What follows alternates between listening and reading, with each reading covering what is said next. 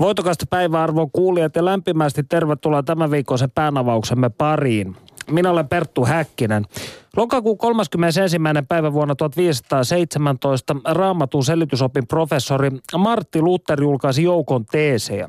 Siitä, naulasiko hän aatoksensa Wittenbergin linnankirkon oveen vai ei, ei ole historiallista varmuutta. Eittämätöntä kuitenkin on, että tuosta teosta lähti käyntiin tapahtumasarja, jonka vaikutukset tuntuvat suomalaisessa yhteiskunnassa edelleenkin. Tänään keskustelemme luterilaisuuden vaikutuksesta suomalaiseen yhteiskuntaan ja sen globalisoituvasta asemasta. Studiossa kanssani luterilaisen kirkon piispainkokouksen pääsihteeri Jyri Komulainen ja kulttuurihistorioitsija ja emeritusprofessori Kari Immonen. Lämpimästi tervetuloa lähetykseen. Kiitos, kiitos. Kari on esittänyt seuraavan kysymyksen. Millä tavoin luterilaisuus ja kirkko ovat vaikuttaneet siihen, miten suomalaiset ovat jäsentäneet omaa elämäänsä ja olemistaan? Minä kysyn teiltä nyt saman kysymyksen. Miten?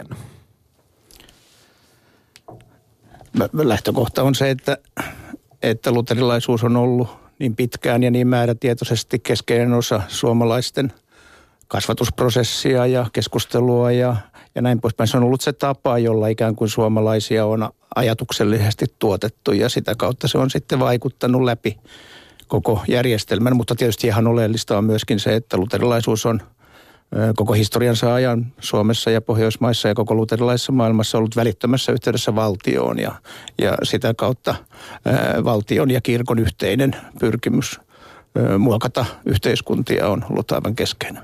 Ja kyllä luterilaisuus suomalaisen ajattelumuotoon vaikuttaa ihan siinä määrin, että sanoisin, että suomalainen ateistikin on luterilainen ateisti. Hän nimenomaan kieltää luterilaisen uskonopin ja ylipäänsä esimerkiksi suomalaisessa ateismissa, jos seuraa puheenvuoroja, näkyy sellaisia protestanttisia perusratkaisuja, miten uskonto ymmärretään. Ja kaiken kaikkiaan se, että miten uskonto ymmärretään, on meillä niin luterilaisuuden muovaamaa, että sanoisinko, että jos menee kauemmaksi vaikka jonnekin Etelä-Aasiaan, missä itse olen tehnyt jotain tutkimuksia, niin sen huomaa sen eron, että täällä uskonto on aika semmoista sanakeskeistä ja liittyy jotenkin ratkaisuun ja omaan ajatteluun ja enemmän kuin mikään semmoinen kokonaisvaltainen elämänmuoto.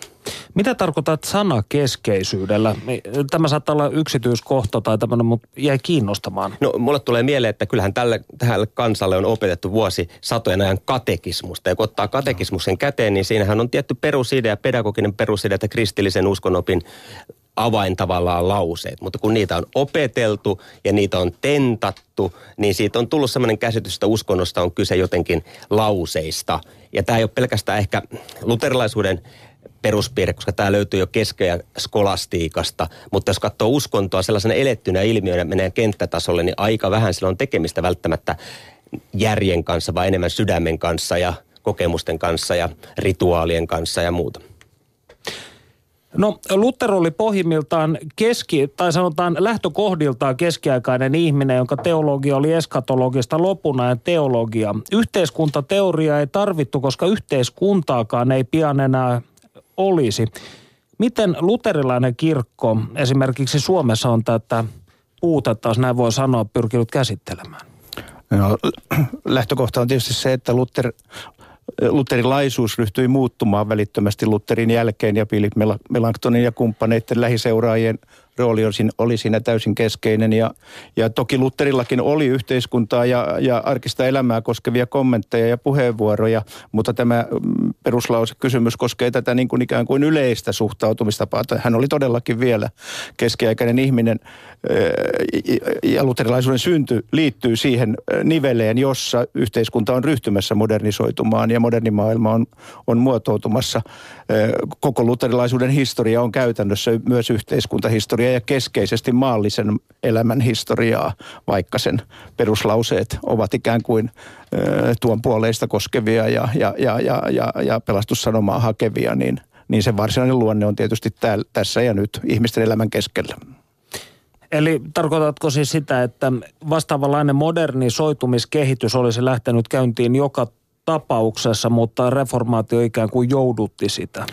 Sellainen modernisoitumiskehitys olisi lähtenyt joka tapauksessa liikkeelle, ja se lähti toki, jos nyt puhutaan vain Euroopasta, niin koko Euroopan tai läntisen kulttuurin alueella siihen aikaan. Puhutaan renessanssista ja niin edelleen, humanismin syntymisestä ja kaikesta, kaikesta tämmöisestä. On ilman muuta selvää, että myöskin Pohjoismaissa modernisaatioprosessi olisi edennyt, mutta silloin se olisi edennyt vähän toisenlaisissa ajatuksellisissa kehyksissä kuin, kuin mitä nyt luterilaisuuden seurauksena tapahtui. Vaihdetaan aikaspektriä ja hypätään viisisataa vuotta tähän suuntaan. Suomi on ollut vanhastaan yksi maailman luterilaisimpia maita. Sinä, Jyri, oli toimittamassa vuonna kaksituhattayhdeksän teosta Luterilaisen Suomen loppu. Ja t- tässä nimen lopussa on siis kysymysmerkki. Mikä on luterilaisuuden asema Suomessa vuonna kaksituhattakuusitoista? No kyllä se eräänlainen taustatekijä monille asioille on, kuten jo äsken sanoin, mutta on ehkä vaikea puhua luterilaisesta Suomesta. Se ei tee oikeutta sille tosiasialle, että Suomessa on suuri joukko muita uskonnollisia yhdyskuntia, kirkkokuntia. Suomi on muuttumassa monin tavoin moniuskontoiseksi, ja täällä on tavallaan ainakin pääkaupunkiseudulla jo selkeästi uskontojen markkinat. Eli luterilainen Suomi on siinä mielessä muisto vain. Mennään vaikka Kallion tai Paavalin seurakunnan alueelle, jossa pyöritään juuri siinä alle viidenkymmenen prosentin jäsenmäärässä, mikä on aika ratkaisevaa minun mielestä, ja sellainen arvokas puhe kansankirkosta pitää jotenkin asemoida uudestaan. Kyse ei voi olla enää niillä alueilla kyse, kyse siitä, että kansa kuuluu kirkkoon ja kirkko palvelee kansaa, vaan enemmän siitä, että vaikka kirkkoon kuulussa alle viisikymmentä prosenttia, niin se palvelee kaikkia ihmisiä, koko kansaa sillä alueella, on kiinnostunut muistakin kuin omista jäsenistään. Eli tavallaan näitä termejäkin pitää vähän päivittää uudessa tilanteessa. Eli reformaatio elää. Reformaatio, reformaatio elää henki elää sinussa vahvana. Mutta aivan selvää on se, että, että tämä... Voimme puhua pitkäaikaisesta maallistumisprosessista ja, ja, ja kirkon aseman muuttumisesta, koululaitoksen, uskonnonopetuksen aseman muuttumisesta ja nimenomaan sitten tästä monikulttuurisuuden, moniuskontoisuuden synnystä. Ja, ja niin, niin kyllä me tällä hetkellä ollaan ihan selvästi semmoisessa, voi sanoa, niveltilanteessa, jossa, jossa on aivan vakavasti ö, aiheellista keskustella siitä, että missä mielessä meidän ikään kuin arvojärjestelmämme ja, ja ajattelumme perusta vielä jotenkin laajassa mielessä on. Perustuu luterilaisuuteen. Minusta tässä ollaan selvästi menossa sellaiseen suuntaan, jossa, jossa se käsitys ikään kuin yhtenäisestä Suomesta ja yhtenäiskulttuurista, joka toki on murentunut jo monella tavoin, mutta, mutta ymmärtääkseni kyllä tällä hetkellä se on muuttunut yhä suuremmaksi kysymykseksi, joka koskee sitten sitä, että mikä on ikään kuin se arvojärjestelmä ja, ja ajatuspohja, jolla, jolla me menemme eteenpäin, mistä muodostuu ikään kuin kestävää uudenlaisen ajattelun perustaa, jos ei se rakennu sille, millä se tähän saakka on rakentunut. Tai voisiko sanoa jopa mitkä arvojärjestelmät? Kyllä, moniku- kyllä, kyllä nimenomaan. Ja, ja mä haluaisin muistuttaa, että kyllähän kristinusko sinänsä taipuu niin kuin monikulttuuriseen tilanteeseen, koska kristinusko syntyi myöhäisantiikin aikana, ja se oli oikeastaan aluksi ulkopuolisen tarkkailijan silmin yksi kultti, joka tuli sieltä idästä Isiksen ja Kybele ja muiden hmm. erilaisten sen ajan uusien uskonnollisten virtausten joukossa. Ja se tilanne, että siis luterilaisuus syntyi ja irtautui katolista lännenkirkosta täysin yhtenäiskulttuurisen kristikunnan aikana, niin sen takia ehkä luterilaisuudella ei omassa teologisessa perinnössään aina ole niitä parhaita välineitä ikään kuin asemoitua tähän nykyiseen moninaisuuteen, mutta niitä löytyy ekumenisen keskustelun kautta esimerkiksi niiltä kirkoilta globaalista etelästä, jotka elävät sitten siellä jopa luterilaiset niin kuin vähemmistönä.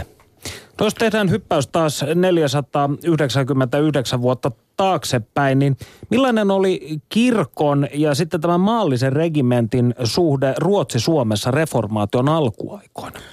No se perusta on tietysti hyvin yksinkertainen. Öö, luterilaisuus, nouseva luterilaisuus tarvitsi valtiota öö, noustakseen esiin ja, ja, ja saadakseen sellaisen aseman, että oppi saattoi levitä, ja valtio tarvitsi aatteellista perustaa ö, uuden yhteiskunnan, uuden valtiojärjestelmän, uuden hallintojärjestelmän muotoilemiselle, ja, ja, ja tä, tässä ikään kuin symbioosissa ö, luterilainen, nouseva luterilaisuus ja sitten toisaalta ö, modernisoituva, modernisoitumisprosessissa prosessiaan alkava valtio Kustaa Vaasan johdolla, niin hakivat toisiaan ja tukivat toisiaan. Ja, ja, ja tässä linjassa mentiin hyvin voimakkaasti tuhatkahdeksansataaluvulle saakka. Ainakin. Eli, eli tämä kahden kauppa kesti siis kolmesataa vuotta. Kyllä, jos ei, jos ei pitempäänkin. No jos sitten ajatellaan kirkon kirkon roolia itsenäisyyden ajan Suomessa, esimerkiksi kansalaissodassa tai toisessa maailmansodassa, niin millainen se oli? No kansalaissodan osalta voidaan sanoa sillä tavoin, että siellähän oli siis taustalla se, että kirkko, papisto oli keskeisesti fenomaaniseen liikkeeseen asemoitunut ja voimakkaasti kansalliseen liikkeeseen. Ja sitten toisaalta tämä vanha kolmisäätyopin traditiosta tuleva huoneentaulu ohjasi ikään kuin, ikään kuin yhteiskunnallista järjestystä, joka tarkoitti siitä kansalaissodassa, että, että, että kapina oli, oli ikään kuin luojan luomaa järjestelmää vastaan. Ja, ja silloin oli tietysti erittäin luontevaa, että, että kirkon papisto asettui selkeästi valkoisen Suomen puolelle. Tietääkseni ainoastaan yksi kirkon papeista oli selvästi tukemassa punaista puolta. Ja tällä tietysti oli sitten varsin suuri merkitys sille, mitä tapahtui kaksi- ja kolmekymmentäluvulla. Silloin Suomessa varmaankin on ollut valkoisin kirkko, oikeistolaisin kirkko koko kirkon historian ajan. Mutta mitä tulee sitten toiseen maailmansotaan, niin, niin, niin siellä tapahtui semmoinen prosessi varmaan siinä alkuvaiheessa, nimenomaan sitten jatkosodan aikana, niin, niin papisto asettui pääsääntöisesti, papisto, joka oli ollut akateemisen Karjala-seuran ja, ja, ja näiden oikeistolaisten liikkeiden mukana aika vahvasti kolmekymmentäluvulla,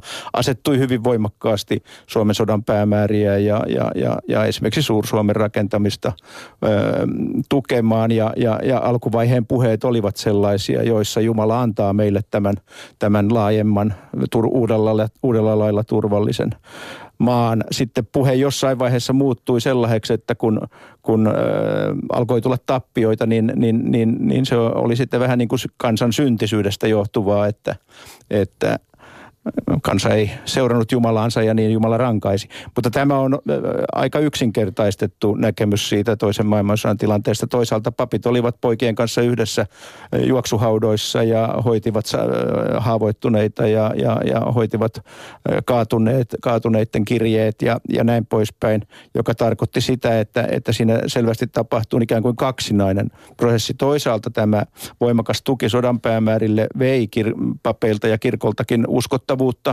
jossain määrin, mutta samaan aikaan syntyi sellaista uudenlaista yhteyttä ja yhteisyyttä erityisesti asevelipappien kautta ja näin poispäin, joka, joka sitten, jolla oli sitten hyvin suuri vaikutus sille, mitä tapahtui kirkolle toisen maailmansodan jälkeen. Eli voisiko ajatella, että hivenen samaan tapaan kuin toinen maailmansota, joka kuroi näitä kansalaissodan haavoja umpeen, niin myös kirkosta ikään kuin tietyllä tavalla tuli taas laajemmassa määrin koko kansan kirkko toisen maailmansodan aikana ja sen jälkeen? Öö, tuo minusta on ehkä, se on sekä että sillä tavoin, että, että toki näin osittain, osittain tapahtui. tapahtui. Ja siellä kannattaa muistaa sitten myöskin sellainen seikka, joka liittyy tuohon kaksikymmentä- ja kolmekymmentälukuun, joka liittyy tähän kirkon asemaan ylipäätään yhteiskunnassa, että vaikka kirkko oli ollut keväällä kahdeksantoista selkeästi valkoisten puolella ja näin poispäin, niin siitä ei seurannut se, että, että pääosa työväenliikkeen ihmisistä olisi eronnut kirkosta. Kaikki pysyi kirkossa ja näin tapahtui myöskin toisen maailmansodan jälkeen. Eli, eli, eli, eli, eli punaisimmat kommunistit pääsääntöisesti olivat kirkon jäseniä. Ja, ja, ja, ja se on sellainen mielenkiintoinen ilmiö, joka kertoo juuri kuinka vahva ikä ikään kuin tämmöinen institutionaalinen, mutta myöskin arvojärjestelmään ja, ja koko yhteiskunnan toimintatapaan liittyvä rooli kirkolla oli. Ja sitä ei, eivät murtaneet tällaiset, tällaiset aika dramaattisetkin poikkeamat. Mutta kyllä tietysti toisen maailmansodan jälkeen, niin erityisesti sitten kuusikymmentäluku muodostaa, muodostaa konkreettisen käänteen, jossa, jossa kirkon asema alkaa sitten kyllä ihan nopeasti muuttua. No kuten tässä aiemmin mainittiinkin, niin Suomi on ollut vanhastaan yksi maailman luterilaisimmista maista. Jyri, sinä olet tutkinut kristinuskon suhdetta Etelä-Aasian uskontoihin. Ja sinä olet todennut, että esimerkiksi Intiassa on enemmän luterilaisia kuin vaikkapa Suomessa. Niin miten luterilaisuus leviää? No siis luterilaisuuskin on tänä päivänä painopisteeltään jossain muualla kuin eurooppalaisen kristikunnan perinteisillä ydinalueilla. Eli esimerkiksi maailman suurin luterilainen kirkko oli vielä jossain vaiheessa Svenska kyrkan, eli Ruotsin kirkko. Pitää huomata, että Ruotsin kirkossa ei edes nimessä ole sanaa luterilainen, kun oli mm. yksi ainoa kirkko Ruotsissa. Että Suomessa sentään on Suomen evankelis-luterilainen kirkko, koska mm. Suomessa on ollut ortodokseja ja on ollut vähän niin kuin ekumeenisempi tilanne. Mutta siis jos katsotaan sitten tämän päivän tilastoja, niin suurimmat luterilaiset kirkot löytyvät Afrikasta, Tansaniasta ja Etiopiasta, ja opin tuossa viime vuonna, että Intiassakin on yli neljä pilkku viisi miljoonaa, noin neljä pilkku viisi miljoonaa luterilaista, mikä tarkoittaa, että enemmän kuin Suomen luterilaisessa kirkossa on jäseniä. Ja olin yhdessä Intian luterilaisten kirkkojen tämmöisessä pyöreän pöydän tapaamisessa mukana, ja oma vaikutelmani oli, tämä voi olla, tämä perustuu vaan niin kuin tämmöiseen vaikutelmaan, niin että se on aika pitkälle semmoista yleisprotestanttisuutta tietyllä tavalla tämän päivän Intian kirkollisessa kentässä, mutta toisaalta siellä aika paljon elää niiden lähetysseurojen perinteet, että kun tultiin jostain Tanskasta tai Norjasta tai Saksasta ja sitten joillakin esimerkiksi heimoalueilla Intiassa paljon ihmisiä kääntyi kristityiksi tuossa tuhatkahdeksansataa-tuhatyhdeksänsataaluvun taitteessa, jos he kääntyivät luterilaisuuteen, he, heitä opetettiin luterilaisten katekismusten kanssa. Mutta tosiasia on, että sitten taas jos mennään sinne teologisiin seminaareihin, vierailin yhdessä luterilaisessa teologisessa seminaarissa, jossa koulutaan pappeja, niin siellä löytyy semmoista, voisiko sanoa, intialaisempaa ajattelua ja halua saada se luterilaisuus näyttämään Intiassa intialaiselta eikä saksalaiselta. Eli tavallaan tässä tapahtuu semmoista hidasta muutosta, koska kuulemma se kirkkoväki, joka istuu penkeissä, on konservatiivisempaa kuin teologit, myös Intiassa. Ja okay. Nyt puhutaan pienestä vähemmistökirkosta. Niin kuin Suomessa. Kyllä. Kyllä. Tämä on hirvittävän mielenkiintoista, koska juuri tämä tuhatkahdeksansataa-tuhatyhdeksänsataaluvun taitehan oli se, milloin jälkiromantiikan kaudella niin Eurooppa alkoi tulla näitä intialaisia virtauksia, eri to, eritoten tietysti niin kuin teosofian kaltaisten liikkeiden kautta. Ja se, minkä takia Tällais, tällainen idän viisaus on länsimaista ihmistä kiehtonut, niin on juuri tietyllä tavalla tämä, en tiedä, kaikilla on varmaan jonkinnäköiset omat syynsä, mutta miten olen ymmärtänyt, niin tämä ö, mietiskelevyys, keskittyvyys, arkipäivän hengellisyys, niin mikä sitten intialaisia esimerkiksi viehättää luterilaisuudessa? No itse asiassa Intiassahan siis, jos katsotaan intialaisia kristittyjä ihan tunnustuskunnasta riippumatta, niin hyvin usein taustalla on se, että alhaiset kastit kääntyivät massoittain tuhatkahdeksansataa-tuhatyhdeksänsataaluvulla kristityiksi. He myös toivoivat, että he pääsevät niin kuin uudenlaiseen asemaan uudenlaisessa uskonnossa, mikä ei sitten käynytkään, että heidän sorrettu ja alistettu asemansa siinä intialaisessa kastisysteemissä jatkui. Mm.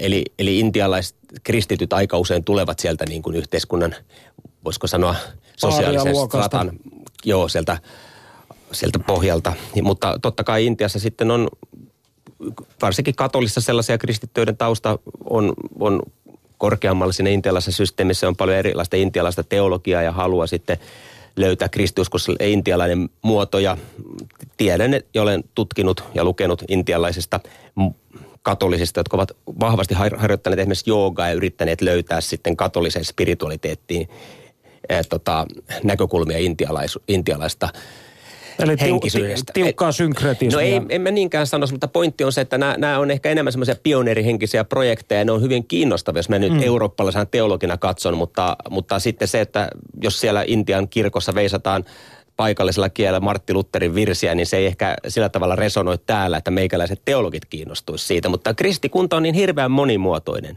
että meillä on monenlaisia eri versioita ja luterilaisuuskin on hyvin moninaista ja monen kirjavaa tämän päivän maailmassa saa uusia muotoja. Meillä on siis tunnustuksellista luterilaista, meillä on aika liberaaleja luterilaisia kirkkoja Pohjoismaissa ja Yhdysvalloissa. Sitten afrikkalaiset luterilaiset kirkot taas sitten ovat leimallisesti usein afrikkalaisia, mutta teologisesti varsin paljon ammentaneet eurooppalaisuudesta. Studiossa siis Perttu Häkkinen, Jyri Komulainen ja Kari Immonen. Keskustelemme luterilaisuudesta Suomessa ja maailmalla. Tässä vaiheessa katsokaamme tai kuunnelkaamme, mitä lentävä reporteri Hietaneva on meille taikonut. Perttu Häkkinen. Martti Luther oli ensisijaisesti teologi, jonka aloittama uskonpuhdistus muovasi eurooppalaisten käsityksiä Jumalasta ja uskonnosta. Vaikka uskontoon liittyvät kysymykset olivat Lutherin asialistalla sijalla yksi, niin hän vaivasi päätään myös talouteen liittyvillä asioilla. Lutherin talousajatteluun on puolestaan perehtynyt taloustieteen dosentti Esa Mangeloja, joka johdattaa meidät pian uskonpuhdistajan ajatteluun. aluksi haluan hieman kysyä henkilökohtaisista motivaatioista. Miksi sinä taloustieteen dosentti olet kiinnostunut Lutherin talousajattelusta? No itselleni on akateeminen koulutustausta paitsi tässä taloustieteestä, niin itse asiassa myöskin valtio-opissa ja teologiassa. Ja kaikkiin näihin näkökulmiin Luther mielestäni istuu erittäin hyvin. Hänellä on paljon sanottavaa poliittisissa, tietenkin teologisissa, mutta myöskin taloudellisissa kysymyksissä. Ja joku sen viime vuoden ajan olen tutkinut Lutheria nimenomaan taloudelliselta kannalta. Hänen taloudellista ajatteluaan, mikä sekin vaikuttaa hämmästyttävän ajankohtaiselta. Palataan myöhemmin näihin Lutherin ajattelun vaikutuksiin ja keskustellaan hetki itse Lutherista. Hän tunnetusti vastusti anekauppaa eli sitä, että syntejä pystyi sovittamaan rahalla, mutta miksi hän, teologi, oli kiinnostunut taloudesta? No, Lutherhan nousi vaikutusvaltaiseen asemaan ja sitten joutui tietysti ottamaan kantaa aikansa moniin yhteiskunnallisiin kysymyksiin. Ja hän myös saarnoissaan ja kirjoituksissaan hyvän retoriikan osaajan tavalla otti näissä teologisissa kysymyksissä esimerkkejä elävästä elämästä. Ja tietenkin nämä talouskysymykset koskettaa ihan jokaista ihmistä arjen keskellä, joten luonnollisesti Luther höysti saarnojaan ja kirjoituksiaan näillä taloudellisilla esimerkkeillä. Oliko tuolloin Lutherin aikaan, siis uuden ajan alussa, yleistä, että teologit osallistuivat talouskeskusteluun ja yrittikö Luther myös konkreettisesti vaikuttaa aikansa talouselämään? No ei nämä talouskysymykset mitenkään sopimattomia tai kartettavia ilmiöitä muillekaan tuon ajan teologeille kyllä olleet. Mutta ei Luther siis pyrkinyt edistämään mitään selkeää omaa talouspoliittista agendaa. Että Luther ei kirjoittanut yhtäkään taloustieteen oppikirjaa, joten hänen talousajattelunsa päälinjoja, niin niitä on etsittävä hänen teologisten kirjoitustensa keskeltä, siis enemmänkin sieltä saarnojen sivulauseista.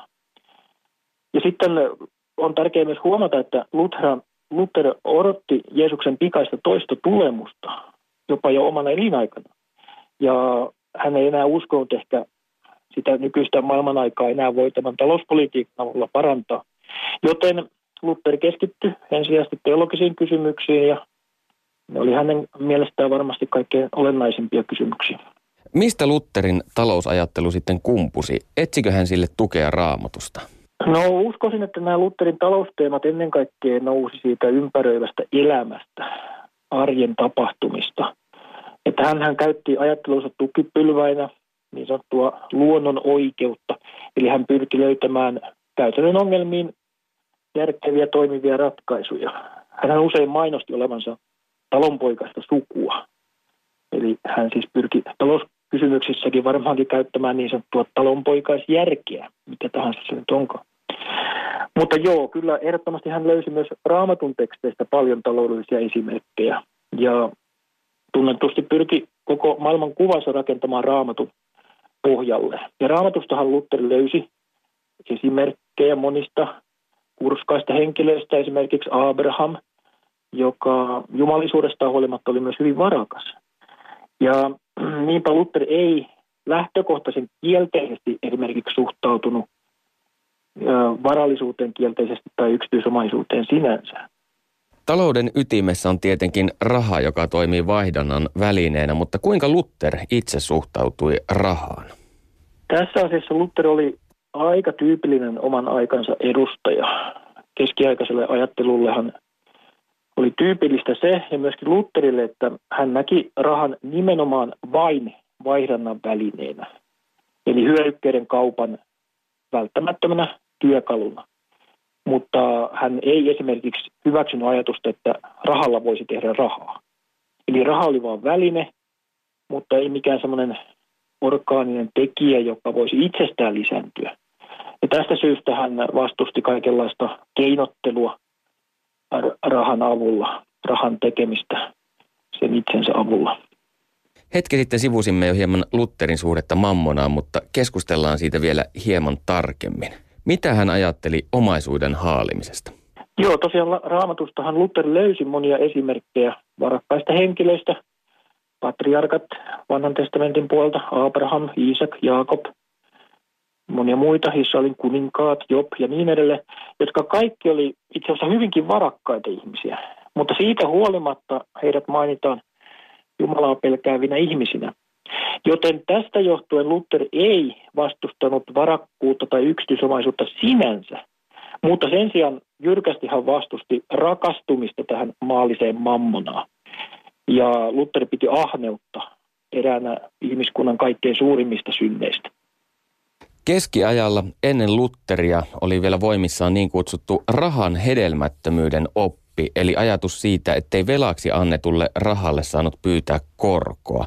Miksi korkoon suhtauduttiin niin penseästi ja kuinka Luther sitten itse suhtautui tähän korkoon? Tämä korkokieltohan tuli keskiaikaisen ajatteluun suoraan Raamatun sivuilta. Koronotto kiellettiin. Ja Luther aikakaudelleen tyypillisesti katsoi koron kiskonnan kuuluman kuoleman syntien joukkoon. Ja ajatuksena tässä juuri oli se, että raha ei voinut lisääntyä itsestään. Että jos taloudellista tuottoa syntyy ja saadaan, niin se Lutherin mukaan edellyttää työtä tai riskinottoa tai molempia. Ja taas koron kiskonnassa kumpikaan näistä ei toteudu, vaan Luther katsoi koron ottamisen olevan lähimmäisen hädän hyväksikäyttöä ja siksi erittäin tuomittavaa. No kuitenkin sitten käytännön taloudellisessa toiminnassa on hyvin monenlaisia tilanteita. Ja, ja onhan usein niin, että sekä velan antaja että velan ottajat hyötyvät tästä rahan lainaamisesta. Ja kun Lutheria tutkitaan tarkemmin, niin itse asiassa Lutherin kanta korkoon yleisesti ei ollut kovinkaan selvä. Käytännössä suuri osa tutkijoista katsoo Lutherin kuitenkin, tosin vahvoin varauksin, hyväksyneen lainaamisen, maltillisen lainaamisen, mikäli siinä lähimmäisen rakkaus toteutuu, äh, ihmisen hädänalaista tilaa ei käytetä hyväksi, ja samalla Luther myöskin joissakin kirjoituksissa ymmärtää sen, että jonkinlaista korkoa, maltillista korkoa, kohtuullista korkoa peritään. Jossakin hän viittaa tuollaisen niin kuin maksimissaan viiden prosentin korkoon, joka Lutherin mukaan joissakin tapauksissa saattaa olla ihan perusteltua ja hyväksyttävää. Joten tässäkin asiassa Luther, Luther sitten käytännön tasolla suhtautuu aika praktisesti tällaisiin käytännön kysymyksiin. Perttu Häkkinen. Entäpä mitä Luther ajatteli tavaroiden hinnasta? Kannattiko hän sitä, että markkinat määräävät tuotteen hinnan?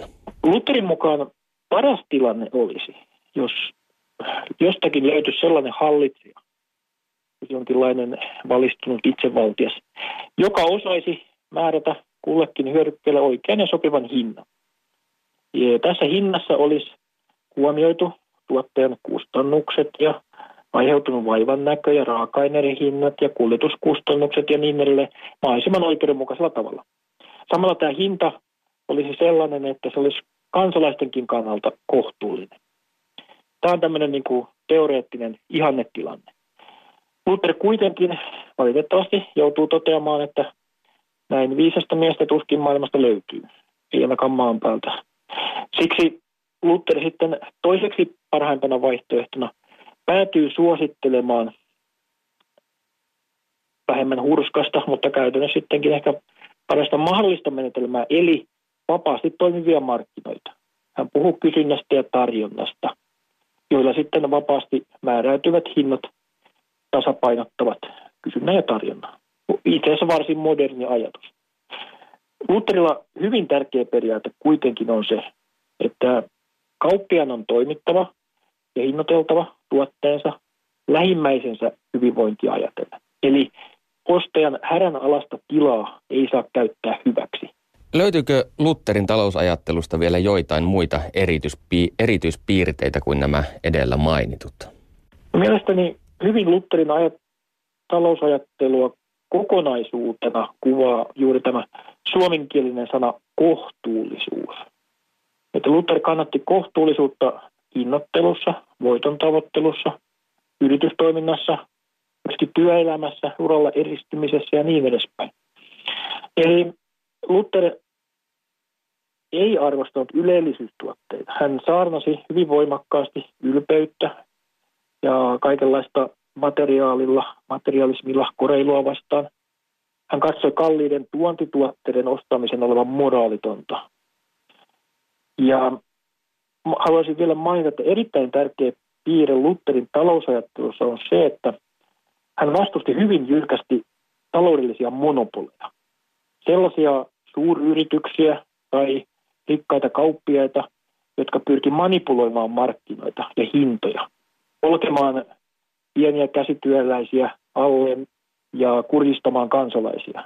Eli nähdäkseni Luther oli nimenomaan tämmöisen pienyrittäjyyden ja käsityöläisyyden puolesta puhuja. Ja hän vastusti hyvin jyrkästi tämmöistä, tämmöisiä monopoleja ja sitä, että joku pieni eliittiryhmä pyrkii kontrolloimaan markkinoiden toimintaa. Lutherin ajatukset vaikuttavat edelleen suomalaisessa yhteiskunnassa, mutta näkyykö hänen ajatuksensa edelleen tämän päivän taloudessa? No, kannattaa tietysti muistaa, että Lutherin kirjoitukset on vaikuttanut hyvin suuresti moniin tärkeisiin henkilöihin, joilla sitten on ollut vaikutusta vaikkapa Suomen yhteiskunnalliseen kehitykseen. Mielelläni mainitsin esimerkiksi Suomen taloustieteen isän tässä yhteydessä, eli Kokkolan kirkkoherra Anders Chydenius, jonka kuva on tuttu tuhannen markan setelistä, kyllä sellaisia aikoinaan on ollutkaan. Mutta joka tapauksessa Anders Chydeniuksen kirjoituksissa hän kirjoitti paljon talouden vapaudesta ja köyhien aseman parantamisesta, vapaasta yrittäjyydestä. Ja nämä on ollut tärkeitä esikuvia ja näillä on ollut tärkeä merkitys Ruotsi-Suomen taloudelliselle kehitykselle.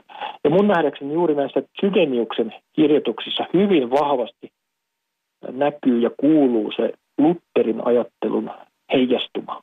Joten tätäkin kautta nähdäkseni Lutherilla on ollut suuri vaikutus suomalaiseen yhteiskuntaan. Me suomalaiset olemme varsin vaatimatonta kansaa, eikä maallisen vaurauden esittelyä ole täällä koskaan katsottu erityisen suopeasti. Onko tämäkin ajattelu peräisin Lutherilta?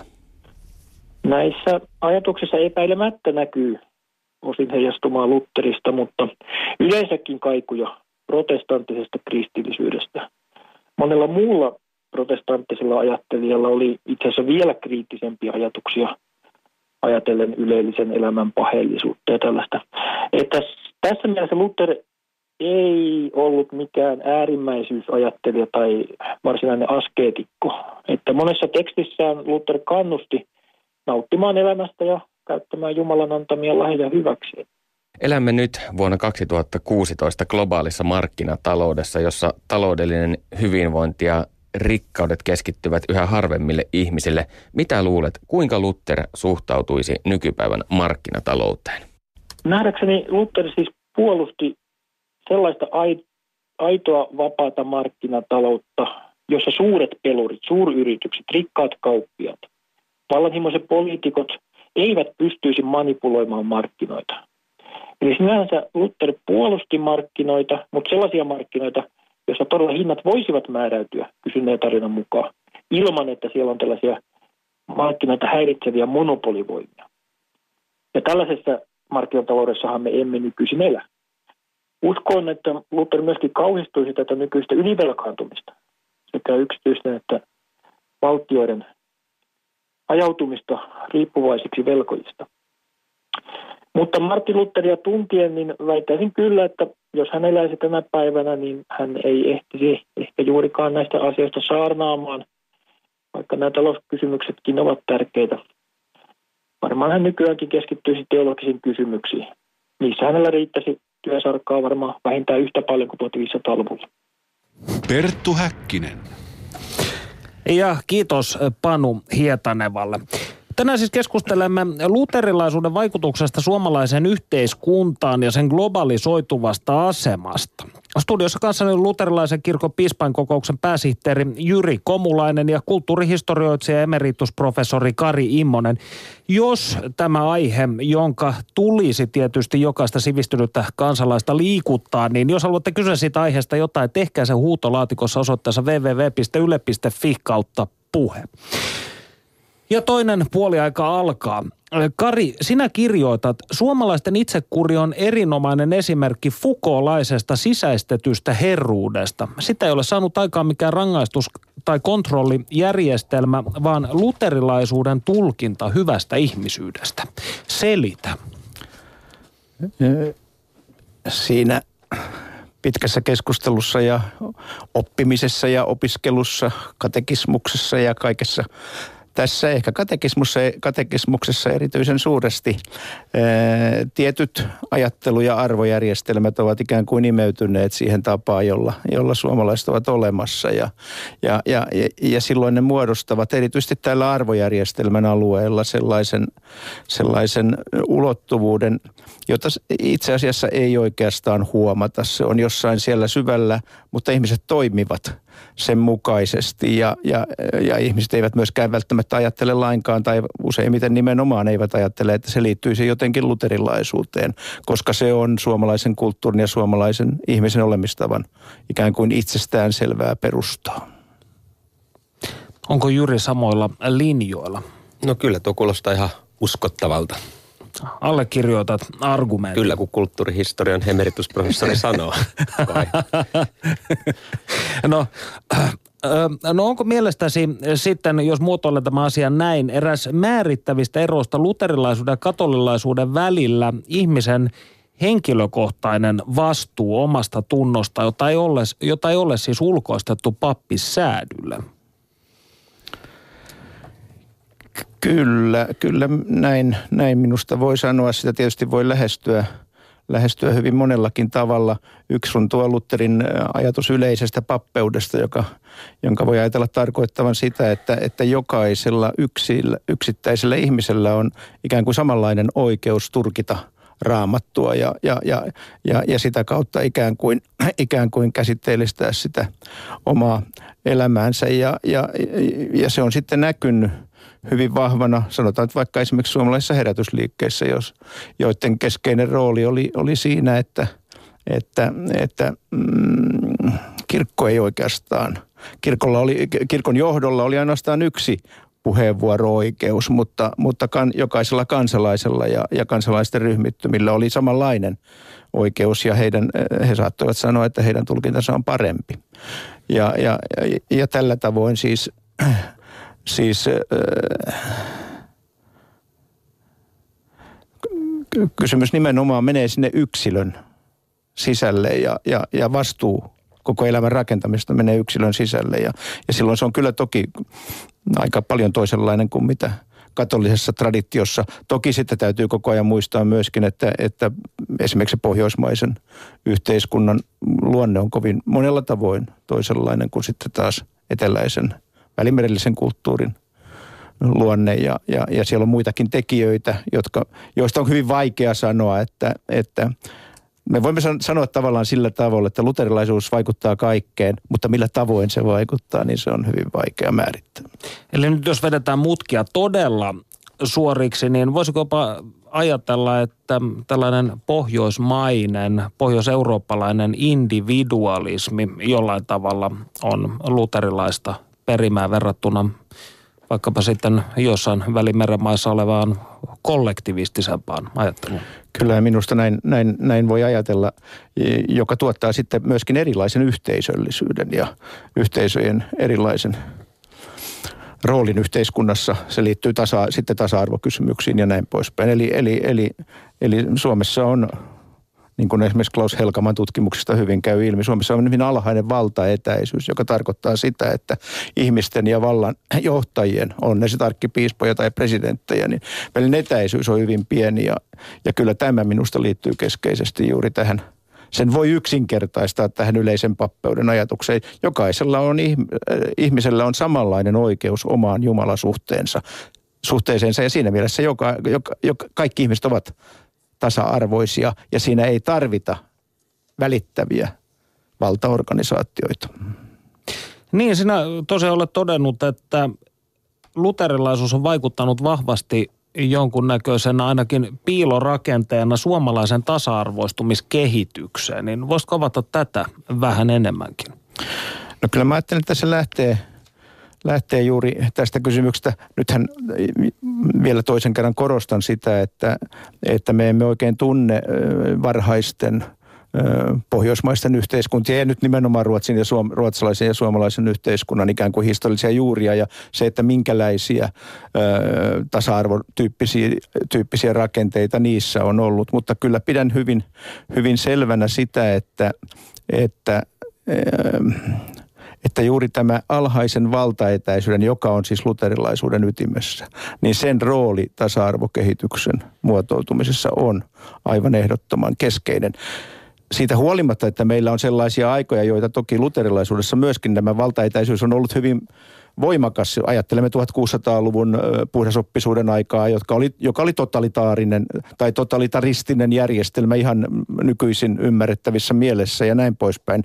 Meillä toki on luterilaisessa traditiossa myöskin tällaisia, mutta sitten kun me katsomme sitä pitkässä juoksussa ja mietimme nyt läsnä olevien tasa-arvoperiaatteiden luonnetta, niin, niin, niin näin voi sanoa. Otetaan vaikka esimerkiksi miesten ja naisten välinen tasa-arvo, joka, joka Pohjoismaissa, erityisesti Ruotsissa ja Suomessa on kaikki ne ongelmineenkin aivan eri tasolla kuin missään muualla maailmassa ja on täysin kiistämätöntä, että tällä on öö, merkittävä yhteys siihen tapaan, jolla luterilaisuutta näissä yhteiskunnissa on tulkittu.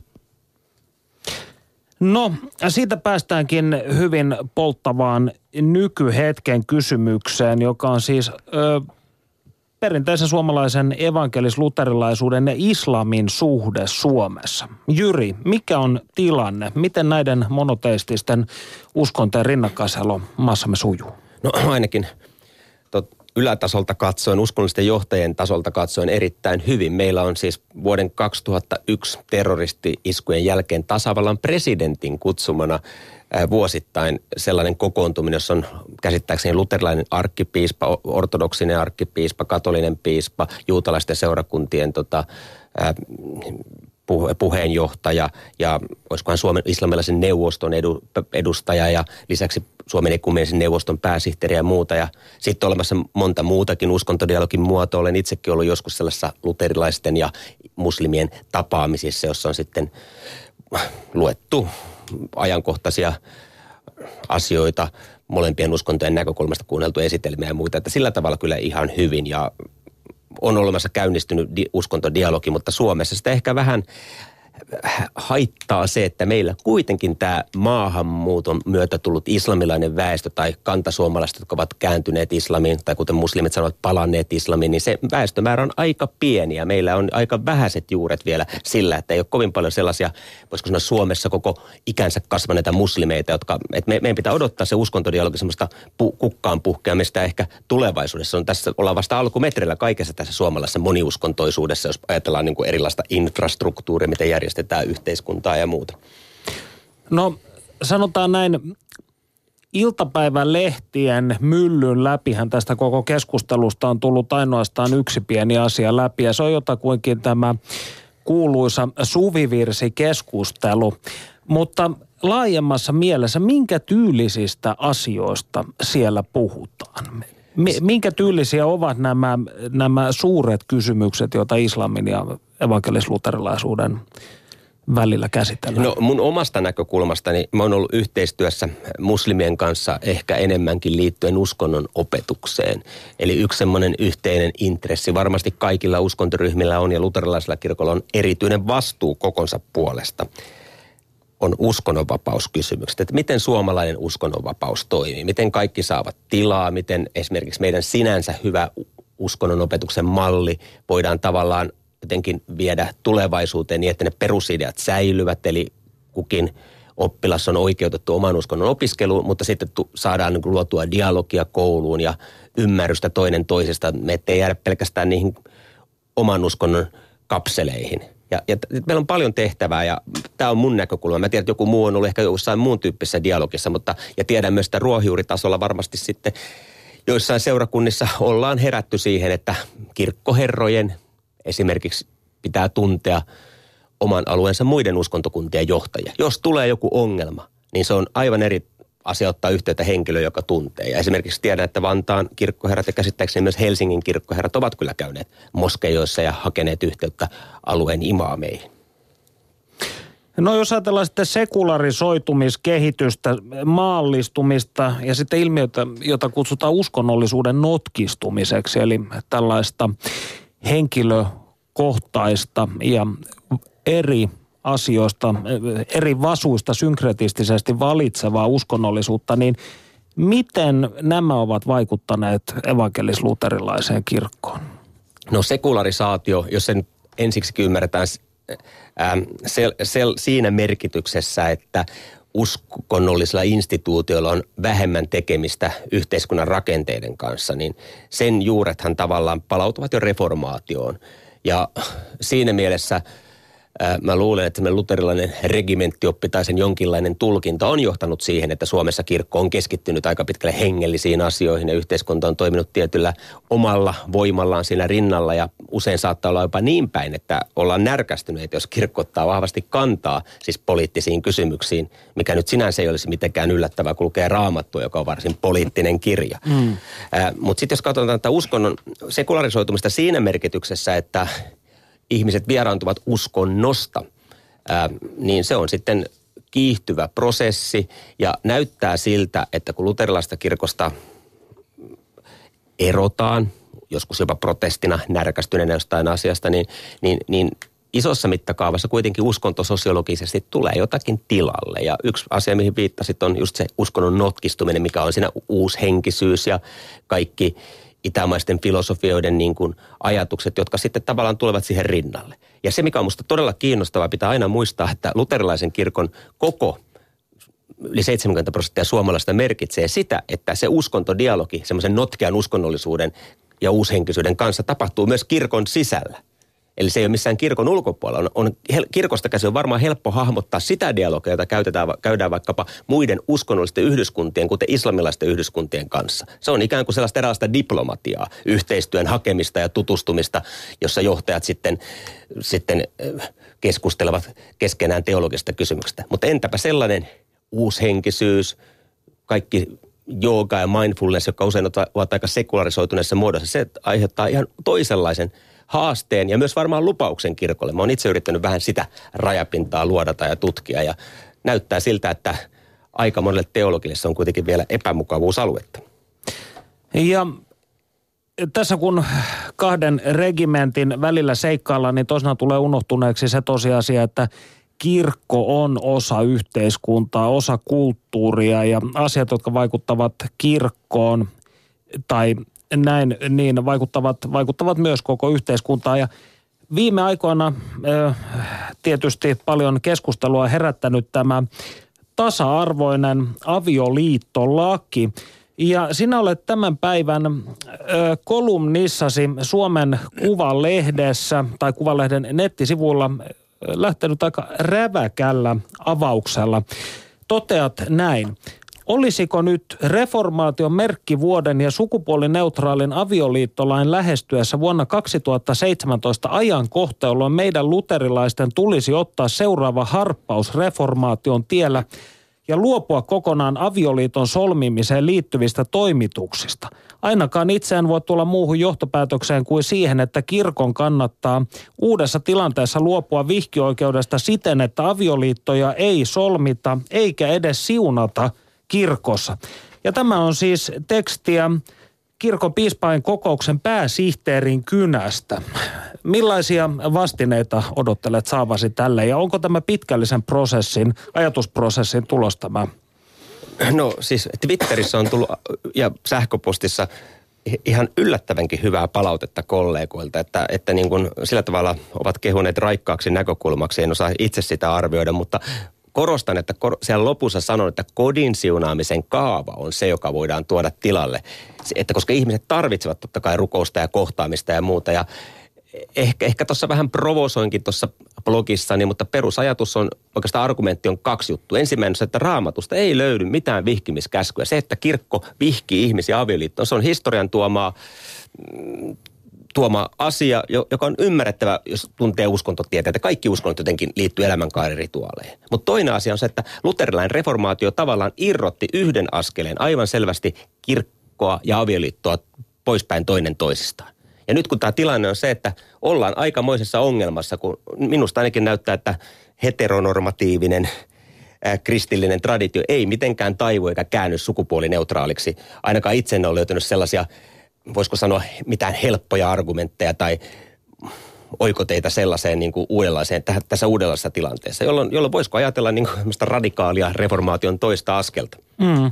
Mutta poistaako tämä sitten niitä jännitteitä, joita ikään kuin näillä heteronormatiivisuuden vastustajilla ja sitten vanhoillis, vanhoillisemmilla, jos halutaan käyttää tätä termiä, kirkon jäsenillä on? No kyllä se varmaan siinä mielessä tota, tota, poistaisi, koska nythän tässä tavallaan kirkolla ikään kuin jonkinlainen ratkaisupakko. En sano, että hallinnollisesti olisi nyt semmoista niin kuin esitystä mistään, missään, mutta se idea, että joko kirkko vihkii tai ei vihi samaa sukupuoltavia pareja. Se on niin kuin tavallaan kyllä tai ei. Ja sitten vastaavasti se systeemi, kysymyksen asettelu voisi siirtyä sitten siunaamisten kohdalle. Että siunaako kirkko samaa sukupuolta olevien avioliittoja erityisellä kaavalla vai ei. Ja, ja, ja siinä mielessä tämmöinen ratkaisu olisi oikeastaan eräänlainen exit, että kun ei vihitä, niin lopputuloksena sitten voidaan keksiä muita tapoja ihmisten kohtaamiseen. Kenenkään tarvitse kiistellä sitten siitä, voidaanko nämä ihmiset siunata tai vihkeä. Kun mä luulen, että kaikille sopii, että siunataan ihmisten koteja. Niin. No Ruotsissahan valtio ja kirkko on tyystin erotettu toisistaan. Mitä se käytännön tasolla tarkoittaa? Voitteko konkretisoida kuulijoillemme ruotsalaisen mallin eroja esimerkiksi vaikkapa suomalaiseen järjestelmään? Nyt mä No niin mä voisin aluksi aluttaa katsoa katso, kohta historiaa. No en mäkään tunne hirveän paljon, mutta kun tiedät, että siis, siis tilannehan on se, että sekä Ruotsissa että Norjassa on vasta vastikään purettu valtionkirkkojärjestelmä ja Tanskassa on edelleen täysmittainen valtionkirkkojärjestelmä. Mm. Tanskassa ei ole minkäänlaista kirkon keskushallintoa, ei piispainkokousta, ei kirkolliskokousta, vaan siellä on kirkkoministeriö, joka päättää kirkon asioista ja kirkko rakentuu pelkästään hiippakunnista ja seurakunnista. Ruotsissa ja Norjassa on ollut keskushallinto, mutta ne on sitten kanssa niin kuin nyt irrotettu nämä ikään kuin kirkot kokonaan valtiosta, mutta käytännössä siellä on monia monia erilaisia avustusrahajärjestelmiä ja muita. Ja äh, sitten Ruotsissa ja Norjassa ja myös Tanskassa on tietenkin ollut historiallisesti erilainen tilanne kuin Suomessa, jossa äh, Suomi on ollut ortodoksisen Venäjän keisarin alaisuudessa, minkä takia Suomessa valtion kirkkojärjestelmä varsinaisessa mielessä purettiin tuhatkahdeksansataakuusikymmentäyhdeksän, kun se oli, kun Schaumanin kirkkolaki tuli voimaan. Joo. Mutta pyytäisin vielä jotain sellaista, kun tästä asiasta puhutaan hyvin paljon, mutta jollain tavalla monille se jää epäselväksi, niin mitkä ovat sellaisia siis suurimpia eroja Ruotsin ja nyt vaikkapa tällä hetkellä Suomessa olevan mallin välillä? Tarkoitatko tätä valtio- ja kirkon suhdetta? Niin, nimenomaan. Siis mä en ole ihan varma, miten, miten se Ruotsin, Ruotsin malli nyt tarkalleen asemoituu, mutta Ruotsissa siis on käsittääkseni ihmiset siellä, siellä itse asiassa, siis sen verran tiedän, että Ruotsissa kirkolliskokous jo jonkin aikaa, en tiedä koskaan, mutta se on kuulemma, näin sanoo kaikki kollegat, myös ruotsalaiset kollegat, niin se on jossain vaiheessa politisoitunut. Siellä on puolueiden tunnustuksilla, tunnustuksilla liikkeellä ja lisäksi siellä esimerkiksi kaikki piispat eivät omaa äänioikeutta kirkolliskokouksessa. Että Ruotsissa tavallaan kirkon poli, puoluepolitisoituminen on aivan eri mittakaavassa kuin Suomessa. Suomessa on sanottu, että kirkollisvaaleissa listat ovat täysin hämäriä. Kaikki ovat jotain yhteyden kirkkoa tai no. ihmisen näköistä kirkkoa nimeltään, mutta siellä ollaan sitten puoluetunnustuksessa. Mm.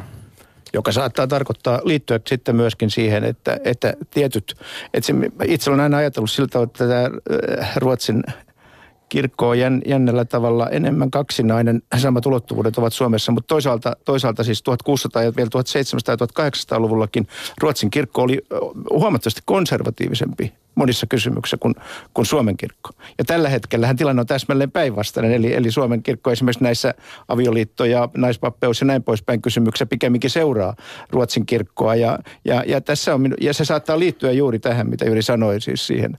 siihen että ja vielä, vielä enemmän se liittyy siihen, että Ruotsin kirkosta jossain vaiheessa tavallaan herätysliikkeet ovat pudonneet pois. Kokonaan ne ovat pois. Järjestäytyneet vapaakirkollisesti, kun Suomessa vanhat perinteiset herätysliikkeet ovat edelleen Suomen luterilaisen kirkon sisällä. Kyllä, ja kyllä. Se luo aika erilaisen niin kuin kirkollisenkin tilanne. No tämä on joka, nyt heti jo semmoinen niin kuin aika konkreettinen ero tietyllä tavalla.